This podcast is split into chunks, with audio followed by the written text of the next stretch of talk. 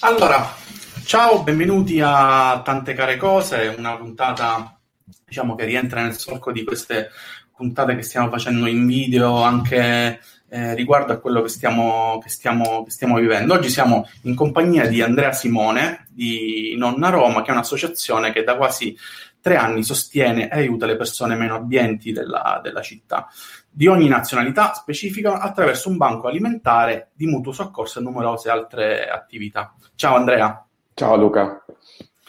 Allora, senti, siete ovviamente, immagino, pieni pieni di cose da fare, però ti ringrazio di aver avuto il tempo per raccontare un po' l'associazione e soprattutto quello che eh, in questo momento eh, state, state, facendo. La, il vostro motto attualmente, che è anche il nome di una campagna di raccolta fondi è la solidarietà non va in quarantena. Ehm, allora, partiamo un po' dall'inizio. Questa nonna Roma, no? C'è una relazione stretta tra la nonna nell'immaginario collettivo e il welfare sociale in qualche modo e voi diciamo lo, lo dite senza giri di parole. Sì, innanzitutto ti ringrazio per l'invito, eh, anche per noi è un'occasione per raccontarci e anche quindi raccontare un po' qual è stato l'iter che ci ha portato a immaginare questa associazione. Noi mh, siamo, ci siamo costituiti circa tre anni fa e l'idea era di agganciarci a un immaginario che è quello della nonna, nel senso anche stretto del termine, proprio come figura familiare intorno al quale eh, si può anche ricostruire una, una, un'idea di solidarietà. E, chiaramente la nonna eh, rappresenta una figura centrale, anche una figura in, a cui abbiamo delegato un pezzo di welfare sociale importante.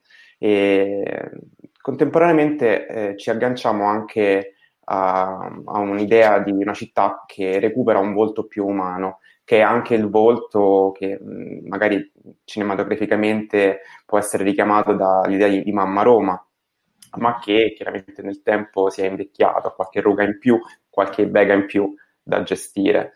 E di sicuro in questo momento è una nonna atipica, è una donna atipica perché non riesce a, a non ha più la possibilità di accogliere nel, in casa, quindi nelle sue sedi, eh, i cittadini eh, e potergli offrire eh, un, un, rifugio, ma soprattutto un presidio di socialità, una, l'occasione per poter incontrare e, e, potersi attivare intorno al problema. Oggi è una nonna che è costretta a uscire di casa e, nella misura in cui eh, coordina e mobilita decine e decine di, di, volontari che vanno in lungo e largo per la città a um, incontrare il bisogno laddove il bisogno si manifesta, quindi in casa. Ed è chiaramente una modalità tipica per noi di, di intervento.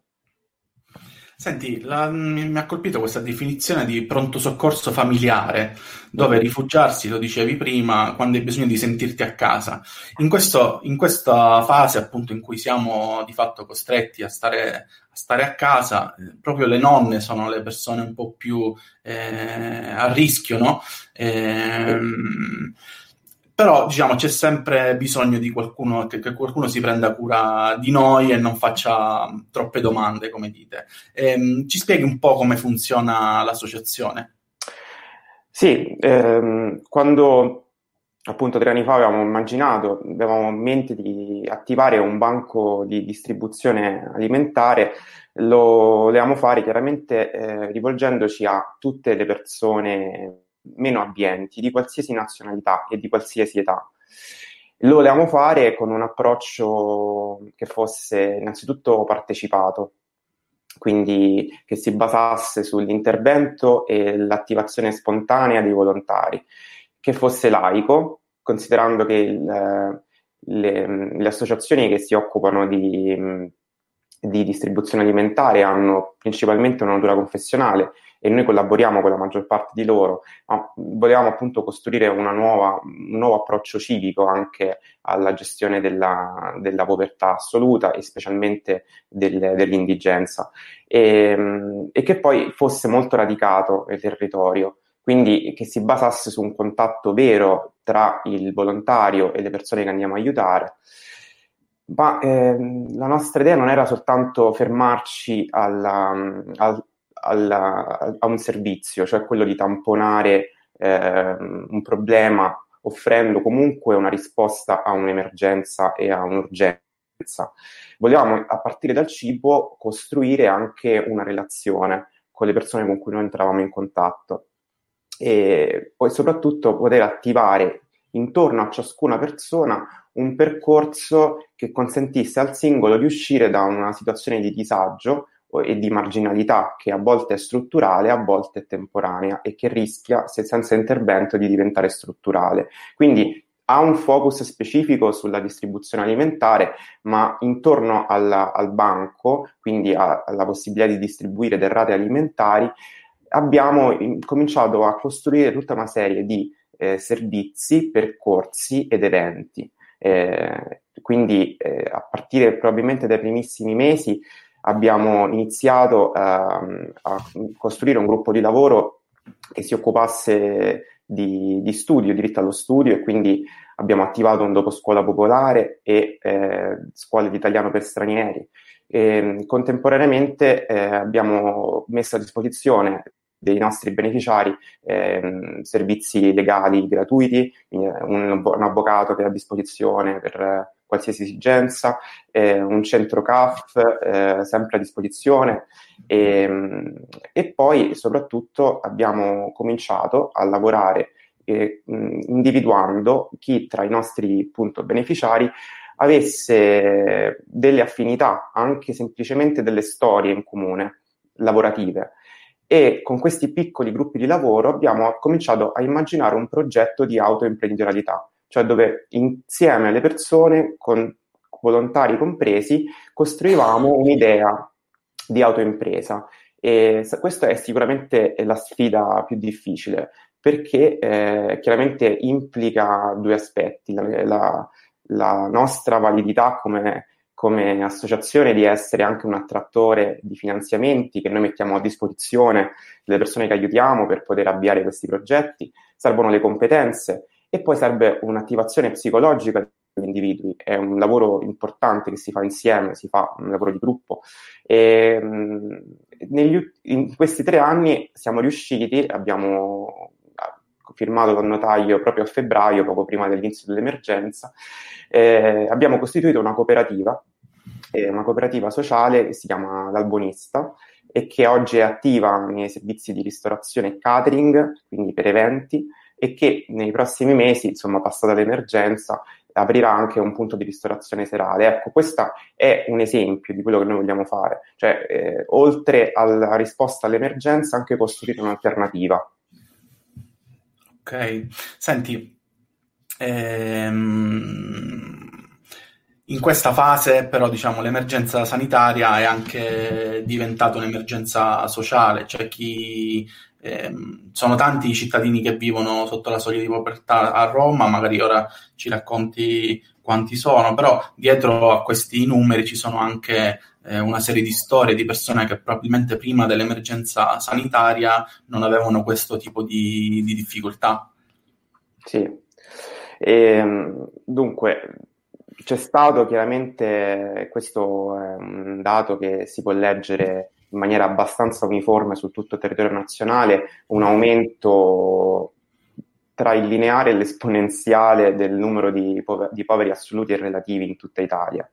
E se pensiamo che in, nel, 2000, nel, 2007 eh, le famiglie che si potevano considerare sotto la soglia di povertà erano circa 820.000, in dieci anni, quindi nella rilevazione del 2017 e anche questo dato è confermato negli anni successivi, il numero è più che raddoppiato, stiamo oggi a circa 1.800.000 famiglie in tutta Italia. E, e que- a fronte di, una, di, un incremento demografico più, piuttosto nullo, quindi si tratta di eh, nuovi poveri chiaramente sono nati, eh, queste nuove fragilità sono, si sono venute a creare soprattutto in seguito alla crisi eh, drammatica del 2008 e oggi a Roma eh, tra poveri assoluti eh, poveri eh, diciamo relativi, mantenendosi rispetto a, alle classificazioni generali dell'Istat, anche eh, considerando una fetta di cittadini che noi non, anche a livello di rilevazione statistica non riusciamo a intercettare, la povertà colpisce circa un romano su cinque.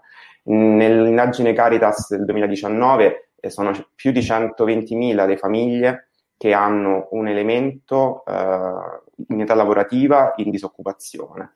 È un fenomeno che coinvolge tutti e che soprattutto colpisce i più giovani, considerando che il tasso di disoccupazione è tra i giovani diciamo in età lavorativa, quindi post ciclo scolastico superiore fino ai 29 anni, circa il 25%, e anche chi poi ottiene un contratto di lavoro, eh, alla fine in più di un caso su due è un contratto lavoro precario a tempo determinato.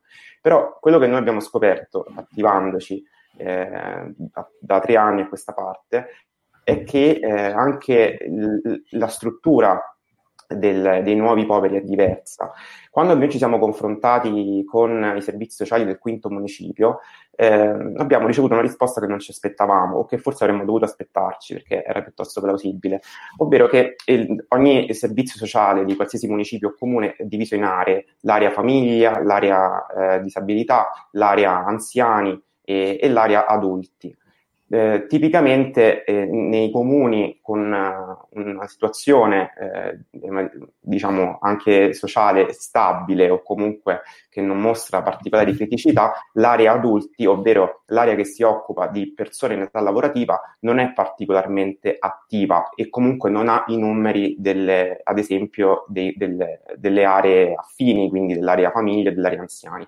Invece a partire dal 2008 quest, il, il numero di casi eh, di presa in carico da parte di questo Dipartimento delle politiche sociali è aumentato ed è difficile tenerne conto. Le persone che noi intercettiamo oggi sono persone che hanno perso il lavoro, lo hanno perso da poco o lo hanno perso da molti anni, da, in realtà negli ultimi 5-6 anni non sono più riusciti a rientrare all'interno del mercato del lavoro, hanno delle competenze non, su cui non hanno più costruito altri percorsi e quindi eh, non riescono facilmente a intercettare la domanda di lavoro da parte eh, delle imprese. E, mh, capita spesso, e ci capita questi giorni, ma ci capita mh, sempre, che chiaramente questa è un'emergenza che noi affrontiamo nei periodi straordinari e ordinari, ci capita di incontrare eh, professionisti che hanno perso il lavoro, padri divorziati che non riescono a, a mantenere la, la, famiglia d'origine, cioè la famiglia eh, insomma, la, la moglie, comunque i figli, mantenere quindi l'assegno e a garantirsi un tenore di vita dignitoso. E, questo poi se, se, ti va posso raccontarti anche delle storie proprio precise, magari più eh, con un livello di dettaglio maggiore, questo chiaramente in, dimmi tu. Quanto sì, sì, magari una storia, sì, per capire, insomma, eh, per uscire fuori dalla, dai numeri dai che numeri, sembrano certe volte freddi, no? Sono d'accordo. E, ehm, allora, vorrei raccontarti questa, questa storia, ti rubo giusto qualche, qualche minuto, ehm, perché secondo me è rappresentativa un po' del, della, delle, della, situazione, perché è rappresentativa della tipologia di problemi che le famiglie incontrano in questi, in questi anni, ma anche delle modalità di intervento dell'associazione. Noi abbiamo conosciuto utilizzo un nome di fantasia, Maria eh, circa mh, mm, un anno fa, un anno e mezzo fa. È venuta da noi eh, a, eh, grazie a um, un consiglio della sua assistente sociale e mh, mm, aveva, aveva, aveva, appena avuto il secondo figlio e il suo primogenito aveva più o meno due anni. E, mh, mm, ora, Maria eh, veniva da noi per un pacco alimentare perché aveva difficoltà eh, ad arrivare a fine mese o come diciamo noi spesso, mettere insieme pranzo con la cena, semplicemente. E ci ha raccontato la sua storia. Il marito aveva una pizzeria a taglio che andava piuttosto bene e che purtroppo negli ultimi anni aveva avuto un calo di fatturato importante e è stato costretto a chiuderla. La, Maria non ha avuto modo di lavorare negli ultimi anni perché ha seguito due gravidanze e si sono trovati improvvisamente senza un reddito e con una, diciamo, con, una, con, uno sfratto imminente. Nell'arco di un mese una famiglia con due minori sarebbe rimasta eh, per strada eh, senza una possibilità di inserimento. Avremmo perso un nucleo familiare. E, come ci siamo attivati? Chiaramente è iniziato immediatamente la distribuzione alimentare, abbiamo attivato il nostro sportello legale e, e soprattutto abbiamo, ci, siamo, ci, siamo, dati, abbiamo dato la nostra disponibilità uh, ad aiutare la famiglia in questa fase, anche nell'interazione con con il tribunale. E abbiamo fatto dei picchetti la mattina alle 7, alle 8 nei vari appuntamenti che la famiglia aveva ricevuto per, per rendere esecutiva la sentenza di sfratto e abbiamo ottenuto una proroga. Nel frattempo, la Maria è venuta spesso alle nostre iniziative, tra cui un cinema all'aperto che abbiamo fatto a Centocelle, e in quell'occasione ha conosciuto una, una, una sua cittadina, una sua concittadina, insomma, eh, una, una, persona che era venuta anche lei al cinema semplicemente eh, per vedere la proiezione, e, ha, e, e hanno chiuso un contratto, cioè hanno cominciato a prendere accordi per un contratto d'affitto che poteva essere operativo negli ultimi, nei successivi due mesi. Grazie a questo loro hanno potuto avere una casa, quindi non sono rimasti per strada. Hanno, uh, sono riusciti ad ottenere, grazie al nostro appoggio e grazie alla, alla, alla, all'attivazione dei servizi sociali, un contributo per attività di impresa che consente ai cittadini di poter anticipare alcuni costi notarili ed altro. E adesso il marito di Maria ha riaperto una pizzeria che sta andando bene, vivono con un contratto d'affitto regolare, i bambini stanno benissimo e quando possono vengono a darci una mano anche nelle nostre attività. Ecco, questo secondo me potrebbe essere abbastanza esplicativo. Va bene, senti, ehm, parlavi poco fa di zone della città, volevo capire quali sono i luoghi in cui Nonna Roma interviene e quanti sono i volontari. Immagino che in questo momento diciamo, siano, siano parecchi. Sì, eh, allora noi siamo uh, nati nel quinto municipio, in particolare nella zona di Villa Gordiani. Eh, quindi eh, in, abbiamo costruito la nostra prima rete territoriale in questo quartiere.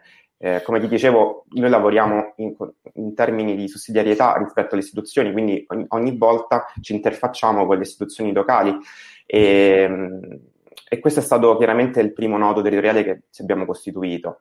E già semplicemente considerando i volontari eh, ordinari del quinto municipio ci attestiamo tra i 30 e i 40 persone. Eh, di cui proprio c'è un zoccolo duro di 10-20 persone che, hanno, che partecipano ai, ai, gruppi di lavoro e, e anche e eh, alle distribuzioni regolari che noi facciamo ogni mese. E, ehm, poi eh, abbiamo attivato mh, nell'anno successivo la nostra fondazione anche una sede nel primo municipio, eh, nella zona di Testaccio, che copre chiaramente altre, altre fragilità. Mh, il primo municipio è una situazione molto diversa rispetto al quinto, anche nella tipologia di fragilità che risulta molto più simile a quella pre-2008, quindi una fragilità più strutturale, eh, molti senza tetto, anziani soli, con eh, redditi insufficienti. E poi abbiamo una sede a, a Tufello, eh, in collaborazione con CSA Astra, e eh, una sede nella Pietralata, questo per quanto riguarda eh, Roma, eh, a Pietralata in collaborazione con l'Arci locale e mh, complessivamente la rete di volontari che muoviamo in queste sedi romane sono circa 70-80 persone. Da qualche mese è operativo anche una sede Castelli con base a Ciampino. E quindi questi sono i nostri numeri ordinari. in questi giorni abbiamo altre adesioni, tantissime per fortuna, siamo molto felici. Eh, oggi siamo usciti eh, per la distribuzione domiciliare e abbiamo dovuto interrompere eh, le, le, adesioni nel nostro forum online perché avevamo raggiunto più del doppio del numero di volontari che avevamo immaginato. E questo chiaramente è un bene, speriamo di poterci costruire diciamo, una relazione stabile, questo è il nostro obiettivo. Va bene, quindi diciamo per far um, eh, come essere utili in questa fase, diciamo, cercherete nei prossimi giorni di di raccontare, innanzitutto è importante seguire la pagina perché ho visto che comunque la giornata è continuamente, quindi poi magari essere, proporvi per essere utili anche all'associazione, no? Certo, certo, assolutamente. Senti, ho visto anche della spesa sospesa, no? Questa sì. eh, iniziativa che ovviamente un po' sta facendo il giro del, dell'Italia si rifà al caffè sospeso, ne abbiamo parlato anche in passato in altre, in altre puntate, però quanto è, è, molto importante in questa, in questa emergenza. Sì, ehm, è un intervento aggiuntivo ehm, rispetto ai nostri canali di approvvigionamento classici, che sono da una parte il Fondo europeo degli aiuti agli indigenti, da cui noi riceviamo una buona parte delle derrate alimentari che distribuiamo. Poi abbiamo anche delle donazioni da parte di associazioni, in, que- in questi giorni anche di parrocchie, eh, penso in particolare alla Ludovico Pavoni, che in questi giorni ci sta fornendo frutta, verdura fresca, e, ehm, però la modalità ehm, della spesa sospesa è chiaramente integrativa e fondamentale perché eh, ci permette di costruire anche con i cittadini un rapporto di coinvolgimento. In tempi ordinari siamo noi come volontari che facciamo i presidi davanti ai supermercati chiedendo un contributo ai clienti. Oggi non possiamo farlo, quindi chi può in, alcune, in alcuni supermercati con cui abbiamo stipulato un accordo d'accordo, in particolare la coppia di Via Bettini per il terzo municipio, eh, altre sedi nella Trastevere, quindi per il primo municipio, e dalla prossima settimana anche nel quinto in quattro supermercati, eh, purtroppo non ricordo tutti, ma insomma sulla pagina poi daremo altre informazioni, diamo la possibilità a chi vuole di contribuire con uh, un piccolo con anche semplicemente un pacco di pasta, un pacco di zucchero e di poterlo lasciare in degli scatoloni che troveranno all'ingresso dei supermercati oppure alla fine della cassa.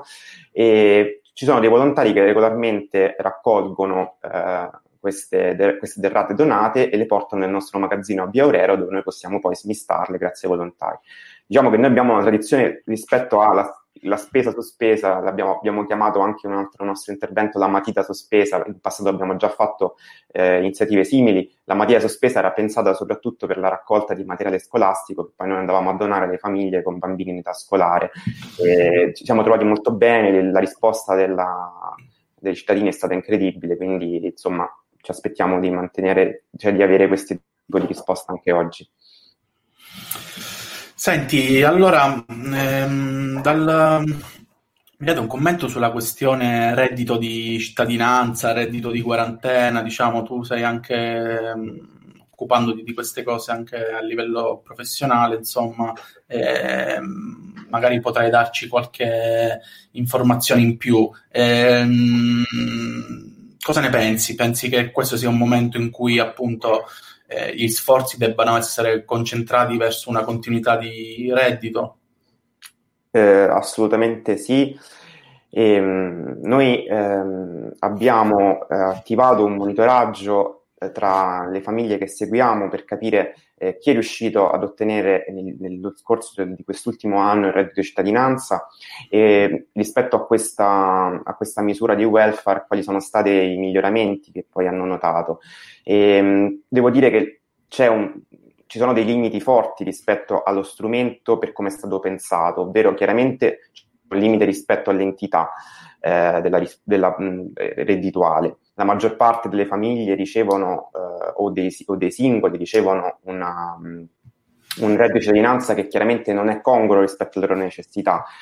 Il secondo limite è che chiaramente è stato costruito una misura di welfare senza eh, da, davvero implementare, non c'è stata forse la possibilità negli ultimi mesi, ma non si è costruita neanche nei precedenti, una possibilità di attivazione lavorativa vera, reale, che consentisse oltre al reddito di poter immaginare un percorso lavorativo. Eh, quindi è una misura che al momento è ferma eh, ed è un po' diciamo lasciata zoppa però eh, chiaramente va integrata, va migliorata e soprattutto in questa fase è necessaria. Abbiamo diciamo, accolto eh, con, con, piacere la decisione del governo appunto di stanziare i 400 milioni per l'emergenza alimentare. Eh, sono chiaramente anche qui fondi eh, non sufficienti per dare una risposta eh, in tutto il periodo di emergenza. Ris- probabilmente ci aspettiamo che questa misura verrà, avrà un'altra, vedrà altre, altre, altre erogazioni. Però ehm, siamo piuttosto critici rispetto alla modalità con cui alcuni comuni la stanno gestendo eh, la domanda di accesso a questo buono eh, alimentare. Ad esempio, eh, le modalità che ha scelto il Comune di Roma, che prevedono un iter eh, piuttosto faraginoso di moduli da stampare, da scansionare, fotografie di documenti da inviare in un'email a degli indirizzi email che non rispondono, eh, dove a volte le stesse email tornano indietro. noi stiamo riuscendo, grazie al numero di volontari che abbiamo, a raccogliere le domande dei cittadini, quindi quando distribuiamo il pacco contemporaneamente consegniamo anche il modulo che le persone compilano insieme alla delega e insieme a una fotografia del documento in modo da poter veicolare e aiutare molte famiglie che a volte non hanno gli strumenti tecnologici o non parlano l'italiano, quindi si trovano un modulo con cui riescono difficilmente a interfacciarsi. Rispetto poi, finisco con questo, a reddito di cittadinanza, è evidente che oggi sono state prese delle misure Uh, penso al bonus di 600, di, di 600, euro per le partite IVA o alla cassa di integrazione speciale in deroga. È, c'è stata una moltiplicazione di interventi di questo tipo. È evidente che tutti vanno nell'ottica di tamponare una situazione a cui nessuno era preparato, ma un reddito di quarantena, un reddito di emergenza, chiaramente eh, consentirebbe di, innanzitutto di mettere le basi per una. Per un intervento regolare anche quando da questa emergenza usciremo, almeno da, da, dalla prima fase. E soprattutto consentirebbe di superare un approccio un po' frammentato alle politiche di welfare che di fatto creano confusione e a volte non consentono di, di, di ottenere l'efficienza nella spesa. Spero di essere stato okay. chiaro. Sì, sì, chiarissimo. Senti, mh, mm, allora, la, solidaria, la, solidarietà non va in quarantena, l'abbiamo detto più volte, ed è il titolo della vostra campagna di raccolta fondi che, state, che avete attivato, diciamo. Ehm, è possibile eh, vedere eh, il racconto che fanno a Roma eh, del, della consegna degli, degli, alimenti e di tutti i servizi che, che vengono offerti sulla vostra, sulla vostra pagina. E, ehm, insomma, mm, cosa, cosa, cosa, pensi, diciamo, come, come, andrà secondo te, al di là della andrà tutto bene riguardo diciamo, l'hashtag, l'hashtag che va per la magione, però diciamo, al di là di tutto, eh, come, come vedi un graduale eh, ritorno alla normalità e quali saranno le, le, difficoltà, visto che comunque sono tante quelle che, si stanno, che stiamo soffrendo un po' tutti. Beh, la vedo dura, innanzitutto, la vedo dura. E, mh, mi immagino di incontrare ehm, delle, delle fragilità che conosco, di vederle moltiplicare. E un po' mi spaventa in questo senso immaginare mm, tanti volti nuovi, tanti volti con cui abbiamo provato, almeno in passato, a costruire un rapporto uno a uno, uno a molti, con l'obiettivo di, eh, di da, lascia, di dare a ciascuno la possibilità di attivarsi rispetto al suo problema, ma poi di, di poter diventare a sua volta un attivista. Diciamo, questo è un pezzo di lavoro difficilissimo che noi abbiamo portato avanti fino ad oggi, che andava nell'ottica del mutualismo vero. Oggi invece ci troviamo di fronte a un, una potenziale marea, un esercito di persone con cui chiaramente non abbiamo la possibilità di poter lavorare in un rapporto eh, uno a uno, così come abbiamo fatto in passato. Mi, mh, mm, chiaramente abbiamo tantissimi volontari e abbiamo le energie per poterlo fare. Eh, stiamo chiedendo a chi può di darci un contributo eh, la risposta è stata molto buona, chi vuole può ancora contribuire. Sulla nostra pagina Facebook, troverà sia una raccolta fondi avviata dal presidente dell'associazione Alberto Campailla, ci sono anche riferimenti PayPal e il nostro IBAN per chi vuole donare. E questo per noi è fondamentale perché ci consente di poter sostenere le spese organizzative e, e anche di comprare una parte di derrate alimentari che noi in questo momento non riusciamo ad avere dai nostri canali standard. E, quindi questo è fondamentale. Sui tempi, sulle modalità, onestamente mi permetto di prendere un po' di tempo di valutazione perché non vorrei aderire a una, a una narrazione eh, un po' apocalittica eh, né eh, offrire delle risposte facili. Eh, ci saranno eh, molte persone che avevano un impiego eh, irregolare che si troveranno alla fine di questa emergenza in difficoltà e purtroppo saranno colpiti sempre eh, le fasce di popolazione più deboli. Eh, chi aveva un contratto precario, ehm, chi aveva avviato un'attività con mille impegni, mille sacrifici. E, ehm, e diciamo, si ritornerà a una situazione dove ehm, a, per sopperire a delle misure di welfare scarenti, ciascuno chiederà eh, aiuto alla propria comunità di riferimento. C'è chi questa comunità ce l'ha, una famiglia, un, una rete di amici, eccetera, ma io penso a tantissimi che in una città come Roma, che vengono da lontano o vengono da altre regioni, che non hanno dei contatti, una rete di, di amici o di familiari vicini, si trova persa e non sa come, non sa chi, a chi chiedere aiuto. Ecco, Nonna Roma è stata pensata soprattutto al, per loro, cioè per chi è solo e ha bisogno di un riferimento. Ecco, speriamo di poterlo continuare a fare anche dopo con la stessa qualità che abbiamo garantito fino ad oggi. Senti, chiudiamo con um, una, um, delle buone notizie che sono in pratica tutto quello che avete fatto ad esempio oggi. Ho visto eh, tantissime consegne, ho visto eh, attivi, ho visto attivi in tutta la città, insomma, stiamo, stiamo, state facendo davvero un grande lavoro e di questo diciamo eh, è, giusto, è, giusto, è giusto ribadirlo. Va bene, Andrea, ti ringrazio tanto per questo tempo che ci hai dedicato. E, grazie a te. Mm, e grazie ancora. Ci sentiamo presto. Va bene. Va bene, grazie. Ciao Luca. Ciao, ciao, ciao. Ciao.